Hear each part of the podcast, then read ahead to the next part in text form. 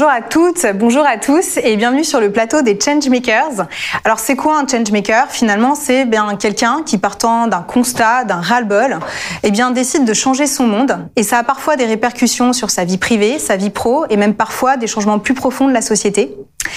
Alors moi, je suis Julie Huguet, je travaille pour euh, le groupe freelance.com et on va parler d'un sujet qui me passionne aujourd'hui puisque avant d'intégrer freelance.com, eh bien j'étais entrepreneur dans la tech. Et aujourd'hui, j'ai le plaisir d'accueillir eh bien Caroline Ramad, la fondatrice de 50 in Tech, pour parler d'un sujet euh, très très intéressant et surtout très indispensable aujourd'hui, qui est l'inclusion dans la tech et particulièrement sous l'angle des femmes dans la tech. Bienvenue Caroline. Bonjour, merci de me recevoir. Eh ben avec grand plaisir. On est très content de parler de ce sujet parce que c'est un sujet qui concerne finalement aujourd'hui toutes les entreprises. Euh, et j'aimerais euh, bah, comprendre un petit peu comment est né ce projet euh, au démarrage. Finalement, quel a été ton constat à toi? Qu'est-ce qui t'a poussé à créer ton entreprise? Euh, quand j'étais euh, quand j'étais directrice d'un incubateur qui s'appelle Willa, qui est un incubateur pour femmes entrepreneurs, euh, donc euh, je, je, suis rentrée à la direction de cet incubateur euh, en 2015. tout d'un coup, j'ai vu les chiffres. J'ai vu les chiffres, moins de 9% d'entrepreneurs en France, dans la tech, moins de 25% réellement travaillant dans cette industrie, donc avec des profils tech. Quand on allait regarder dans les développeuses, là, on tombe euh, quelque chose autour de 12%. Donc c'est ridicule. Et puis en plus, je me suis dit de l'autre côté, bah, en fait, euh, cette économie numérique, euh, bah, c'est la première mondiale. Ça y est, c'est pas, c'est pas, voilà, c'est la première mondiale. on peut plus s'en passer. Voilà, on peut plus s'en passer. C'est notre vie, les ordinateurs, les, notre smartphone tous les jours. Et en fait, il n'y a pas de femmes, il n'y a pas de diversité du tout. Au-delà des femmes, il n'y a pas de personnes de couleur, il n'y a pas de. donc c'est des hommes blancs surdiplômés dont on a inventé une image qui est l'image du, geek et qui euh, aujourd'hui se réplique comme euh, comme une traînée de poudre dans le dans le dans le monde entier. Euh, une situation qui n'a pas toujours été la même puisque avant les années 70, les femmes étaient à 40% dans les écoles de programmation. Hmm. Euh, mais avec l'apparition de l'ordinateur euh, en fait euh, particulier, donc B2C, hein, cet ordinateur qu'on allait pouvoir manipuler, une image, donc l'image du geek un peu mm. est apparue et du coup c'est un peu répliqué partout avec les startups et, mm. et cette, idéologie, enfin, cette idéologie un peu de la Silicon Valley. Et donc, finalement, au niveau du marketing de ce job, il était. On a perdu l'attrait. Entrepreneur, c'est masculin dans la mm. tech. Euh, être ingénieur, c'est euh, c'est euh, un métier masculin, et donc ça a fait ça. Et je me suis dit, mais en fait, j'ai 40 ans. c'est par la technologie que je vais pouvoir réellement euh, aider à résoudre ce problème systémique. Mmh. Et donc, j'ai décidé de monter euh, une social tech, 15 mmh. Tech, donc une entreprise. Hein. J'ai choisi de ne pas faire un modèle euh, non-profit parce que je pense que c'est un enjeu de performance énorme. Mmh. Hein. C'est, c'est... Et on a aujourd'hui un autre constat, c'est qu'une femme sur deux quitte la tech après 8 ans d'expérience à cause de la discrimination. Okay. Cet enjeu-là, ça coûte 16 milliards d'euros à l'Europe d'ici 2025 si on ne bouge pas et si on n'arrête pas l'hémorragie. Ah oui, c'est incroyable. Donc le, risque euh, pour toi, si on fait rien, c'est celui-là ou il y en a d'autres? Alors le risque aujourd'hui, il est majeur pour les entreprises. Parce que bah, cette situation a créé un environnement de discrimination, euh, voire de harcèlement euh, fort. Pas une semaine sans qu'il y ait un scandale de Revolut qui a 30% d'écart salarial dans, sa, dans ses fonctions exécutives pour les femmes. Euh, enfin voilà, la différence entre les mmh. hommes et les femmes est de plus de 30%. À un Blue Origin dont on vient encore révéler des affaires de harcèlement sexuel, même Apple. Il y a eu le Apple II il y a moins de un mois. Donc voilà, toutes les semaines, donc aujourd'hui, ça, c'est un enjeu majeur de quoi? De réputation pour les entreprises. Donc ça veut dire quoi? C'est-à-dire que derrière, ça va être très difficile d'embaucher ou de retenir les talents. Parce qu'aujourd'hui, hommes et femmes ne veulent pas aller travailler dans des entreprises qui sont aujourd'hui euh, réputées toxiques. Mmh. Et ça, c'est un enjeu majeur parce que euh, des talents tech, il n'y en a pas assez. Donc ce, cette pénurie de talents est en train de grossir. Je vous donne un exemple. Aujourd'hui, on est à 49 millions de jobs, je dis dans, la, dans donc de métiers, d'emploi dans la tech. Ça va passer à 190 millions d'ici 2025. On va faire x4. Donc ça va pas s'arrêter la pénurie de talent. Donc si on continue à faire fuir et si on veut attirer, on est dans un enjeu de guerre des talents. Donc en fait, il faut surtout pas avoir une mauvaise réputation. Donc ça, c'est le premier risque. Le deuxième risque, c'est un enjeu légal aujourd'hui, puisque le législateur ou, euh, le Nasdaq aux États-Unis ont défini des nouvelles règles. Le Nasdaq, vous pouvez plus être introduit en bourse si vous n'avez pas au moins une personne à votre board qui est issue de la diversité. C'est faible comme critère, mais bon, ça en est déjà un. Pour la France, Copé Zimmerman arrive avec 40% de femmes dans les conseils d'administration, hein, ces fameuses femmes dont on pensait qu'elles n'avaient pas la compétence et qui magiquement apparaissent du jour au lendemain à partir du moment où on met en place un quota. Et Index Egapro également a amené le mouvement. On a une note. Éventuellement, si on a une très mauvaise note au bout de trois ans d'affilée, on paye 1% de son, de son revenu. Une autre loi va arriver sur l'autonomisation des femmes euh, au niveau économique, qui va imposer la même chose dans les comités de, de direction pour les boîtes de plus de 1000 salariés. Donc aujourd'hui, on a un contexte légal. On n'a pas le choix. Il faut bouger. On n'a pas bougé pendant des années. Il faut bouger. Et, euh, et euh, évidemment, euh, du coup, ça devient potentiellement un risque financier, comme on l'a mhm. évoqué, mais également avec tous les procès dont on a pu entendre parler. Des, une Française d'ailleurs qui était à la tête de Pinterest, qui a attaqué Pinterest pour discrimination parce que c'était ce qu'on appelle le bro club, hein, donc c'est un, club de garçons. Et ça veut dire pas le droit de rentrer. Ça, porte bien son nom. Ouais. Voilà, elle était mhm. Chief Operating Officer, donc numéro 2. Et elle, a, elle, a, obtenu 22 millions parce qu'ils n'ont pas voulu aller au procès. Mais parce que mhm. quoi? 95% de leurs utilisateurs sont des utilisatrices. Ça fait mauvais genre. Ah, c'est incroyable. Et alors du coup, toi, quelle réponse tu as voulu apporter à, à, une partie du problème? Parce qu'on ne peut pas tout résoudre, mais euh, par quel angle tu attaques finalement euh, euh, ce problème de, de discrimination euh, alors, moi, je me suis dit, le premier problème, c'est d'arrêter l'hémorragie. Donc, mm. il faut la, travailler la rétention des femmes dans cette industrie, ou quand elles arrivent et sortent de l'école, qu'elles aillent dans cette, euh, dans mm. cette industrie tech. Parce qu'aujourd'hui, on a une déperdition en sortie d'école, elles ne vont pas. Là, elles vont faire autre chose. Elles ne vont pas euh, continuer à aller dans ces métiers-là. On sait pourquoi On sait parce qu'elles n'ont pas envie, ça leur donne pas envie aujourd'hui mm. de rejoindre ces boîtes à 90% masculin, parfois masculines, euh, ces départements c'est dans une les peur, boîtes. Voilà, donc des peurs qui sont quand même renforcées pendant l'école, puisqu'on mm. a encore entendu le, scandale de Centrale mm. Supélec il y a deux semaines, révélé avec des cas assez dramatiques de, de femmes, donc trois quarts de femmes là-dessus violées et le reste c'était des hommes, donc c'est catastrophique, catastrophique comme situation. Donc ça, vous enchaînez ça avec une mauvaise expérience d'emploi, bon bah voilà, vous, quittez la tech. c'est mm. trop, c'est trop de toxicité. Vous avez envie de partir. Puis surtout, du coup, si on continue ça, hein, que ce soit dans les grandes écoles de l'élite française ou euh, européenne, ou dans ces entreprises, qu'est-ce que ça va dire aux parents? Ça veut dire quoi? Bah, Cet endroit, c'est pas un bon endroit pour mmh. toi. Ne va mmh. pas à Centrale Supélec, ne va pas dans, ces, dans, dans, dans, la tech, dans, la tech parce que c'est des endroits où il y aura que, mmh. que des hommes qui seront euh, potentiellement euh, je veux dire, mal intentionnés. Et en plus, les résultats sont là. C'est quand même que 5% de femmes dans les fonctions exécutives. Donc en plus, on ne progresse pas. Oui, c'est ça. on ne progresse pas. Donc il n'y a, pas d'évolution possible. 35% des femmes disent qu'elles ne on sont pas légitimes euh, d'évoluer. C'est pas qu'elles se sentent pas légitimes, c'est que euh, Isabelle Collet, qui est de l'université de Genève, a bien décrit ce phénomène. Euh, il y a du fait de la, de la domination masculine de nombre, hein, euh, mhm. on a l'insensation que les femmes seraient moins douées mhm. donc pour programmer. Se joue un, un, phénomène de censure sociale, donc les femmes seraient moins légitimes que les hommes à, et donc ça arrive avec un phénomène finalement d'autocensure après, mais c'est bien la censure sociale qui génère l'autocensure et non des femmes qui se sentiraient incapables de. Hmm. Ok. Et alors, comment tu résous le problème? Alors, moi, je me suis dit, soyons pragmatiques. Moi, j'aime bien, je suis, une féministe, mais une féministe d'action. Euh, et, euh, et, je me suis dit, mais qu'est-ce que je peux inventer, moi, pour que ça marche? Et bien, je me dis, mais en fait, je peux sélectionner les entreprises, en fait, pour ces femmes. Je peux leur prendre la crème de la crème des entreprises inclusives. Donc, on sélectionne, on a mis en place un, un scoring gratuit, euh, qui, qui est un scoring pour l'instant de gender inclusion, donc d'inclusion de, de, genre, pardon, excusez-moi pour les anglicismes. Et donc, ce scoring, d'inclusion euh, d'inclusion dans la tech. On l'a fait pour l'instant spécialisé sur le genre. Demain, on rajoutera d'autres critères euh, de, de, de, diversité. Euh, et donc, ils peuvent calculer, en fait, regarder où est-ce qu'ils en sont.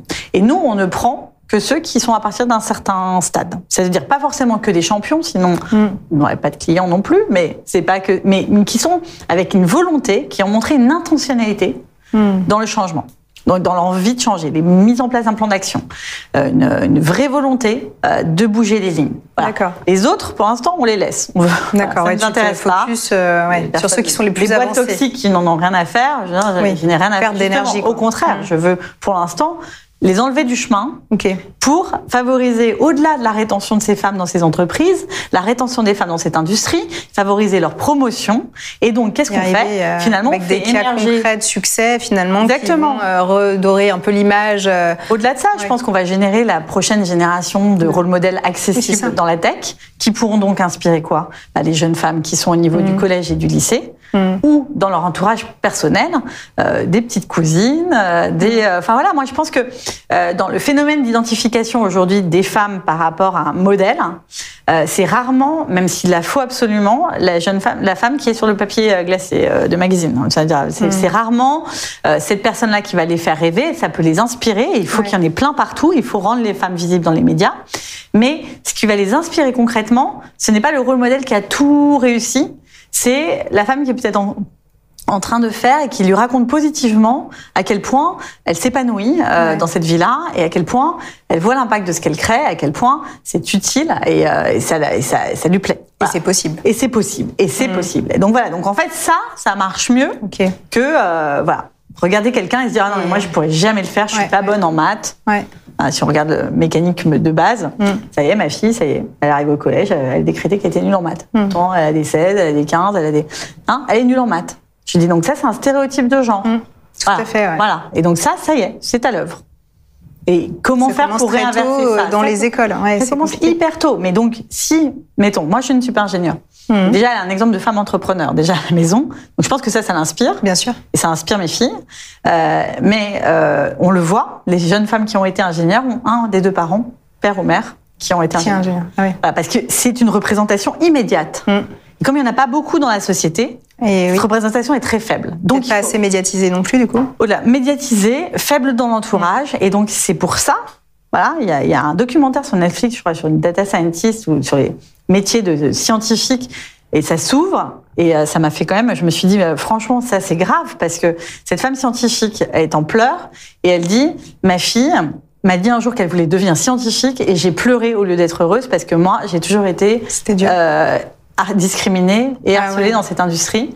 Oh et donc je me suis dit, en fait, je lui ai transmis, c'est comme une ouais. sorte de virus, quoi, mais ouais. négatif. Ouais. Donc, tant qu'il y ait des femmes qui, qui, qui, sont dans cette industrie, qui pensent ça, parce qu'elles le vivent, bah, ça ne pourra pas se transmettre. Ce n'est pas possible. Donc, il faut changer l'image mmh. de ce métier.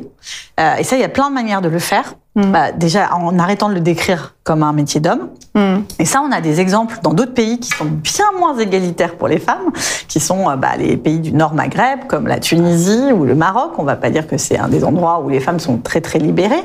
Eh bien, c'est écrit comme un métier féminin. Euh, donc, un, ils ont une culture scientifique plus forte que, évidemment, euh, la France, puisque c'est le berceau des mathématiques. Mais on peut être ingénieur en construction civile ou ingénieur en programmation ou euh, faire de la data science ou des choses comme ça. Donc les femmes choisissent majoritairement ça, c'est quand même 58% de la population, ah, euh, de, de, donc des femmes qui choisissent ces métiers-là. Ouais. Des, métiers, des, profils disponibles, donc c'est plus que la majorité. Et c'est incroyable. Est-ce que c'est féminin Parce que pourquoi? Parce qu'on peut le faire de chez soi, mmh. c'est propre. Donc, même chose en Malaisie, décrit comme un métier féminin, mmh. dans, dans, des exceptions genrées euh, totalement stéréotypées. Hein. Ouais. Non, mais juste pour montrer à quel point l'impact de la culture, mmh.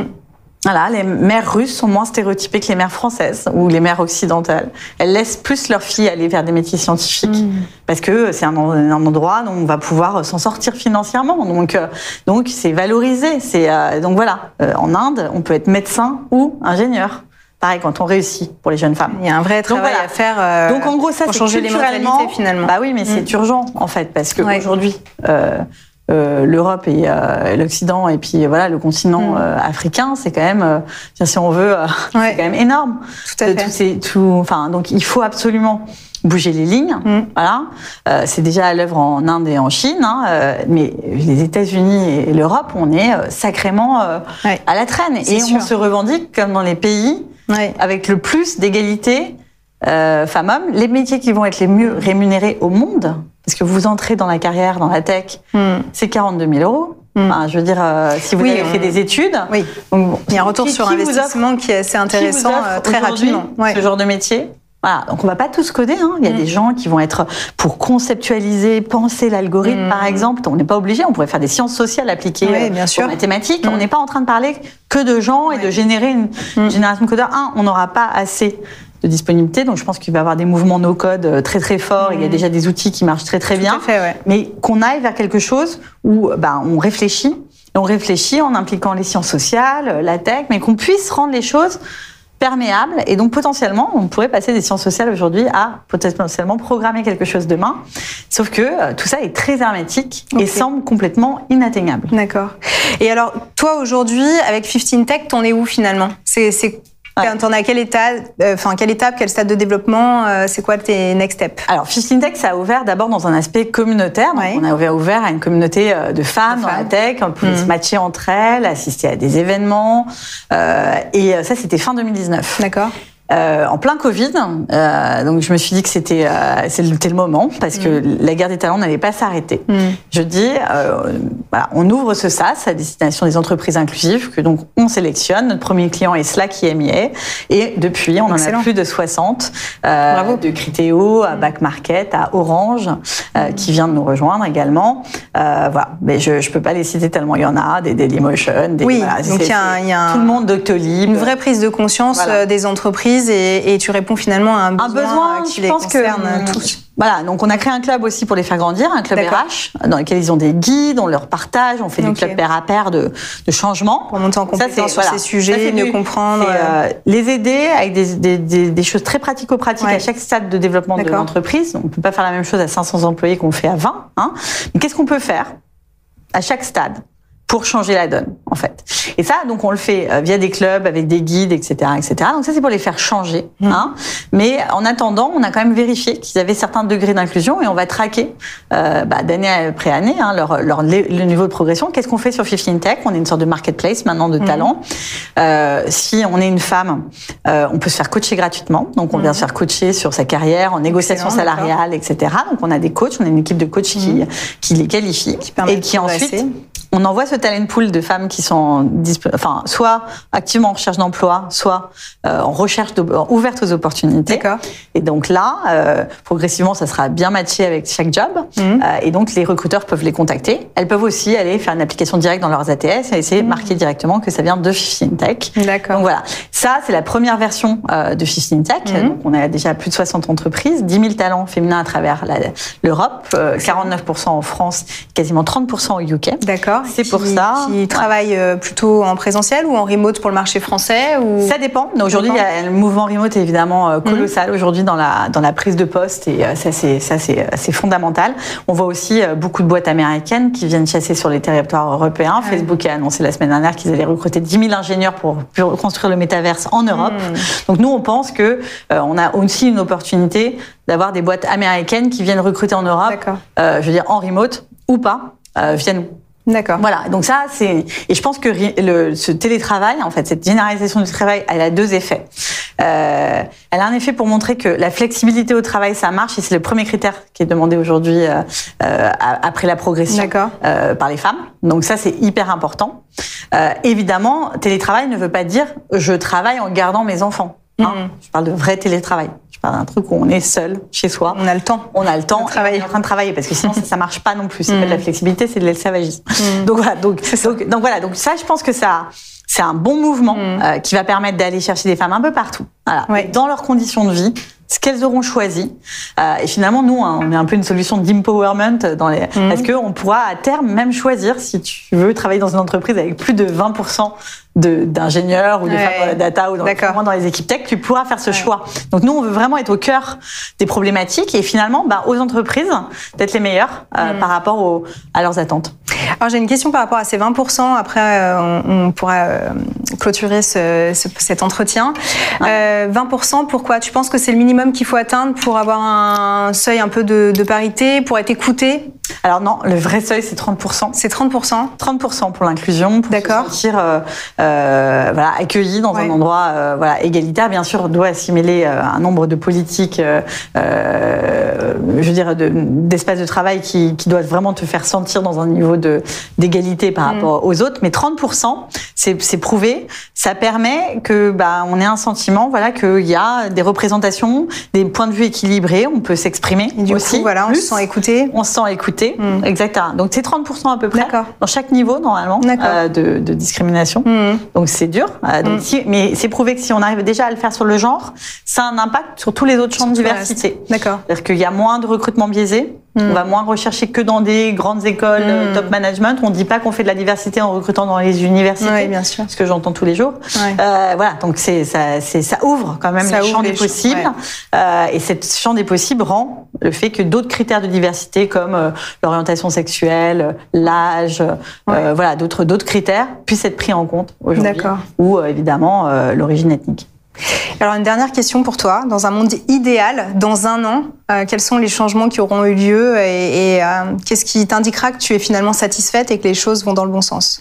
Alors, ben, on aura euh, eu euh, plus de, euh, je sais pas, plus de 1000 entreprises qui nous ont rejoints et j'espère presque 100 000 femmes qui derrière pourront. Alors ça, ça demandera vraiment qu'on ait réussi notre levée de fonds, qu'on va commencer bientôt là, parce que évidemment, ça, tout ça, ça coûte de l'argent. Hein, Bien sûr. pas- tu recherches combien? On va rechercher euh, 2 millions pour aller ouvrir Londres. D'accord. 3 si on ouvre Berlin en même temps. Ok. Alors tout ça, ça va te permettre d'arriver où? Dans Bah, un ça va me permettre déjà d'aller faire le marché UK, c'est 70% des boîtes tech, donc c'est D'accord. colossal en fait. En revanche, l'Allemagne c'est hyper intéressant parce que c'est le premier pays en Europe où il y a le plus de femmes dans la tech. Hmm. Donc voilà, donc en fait avec cette logique de remote, de donc Hmm. c'est des marchés où il faut absolument qu'on soit. Hmm. Euh, la Pologne aussi pour l'acquisition est un est un est un bon pays, pas pour les clients mais pour l'acquisition de de femmes dans la tech, c'est c'est un très très bon euh, pays. Ils sont euh, assez forts là-dedans, notamment parce qu'ils ont eu des politiques dans certaines villes assez hallucinantes où pour avoir zéro chômage, ils ont mis en place des programmes d'éducation au numérique. Où donc tout dès qu'on n'avait pas de job, on était formé. Hop.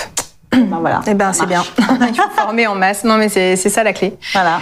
Bah, merci beaucoup pour cette interview. Et puis bah, pour tous ceux qui nous écoutent, euh, soit en podcast ou qui auront vu cette vidéo, n'hésitez pas à la repartager si, euh, comme Caroline et comme moi ici, euh, vous êtes convaincus eh bien, qu'il faut euh, eh bien, travailler sur le sujet de l'inclusion dans la tech. Merci beaucoup. À bientôt. Merci.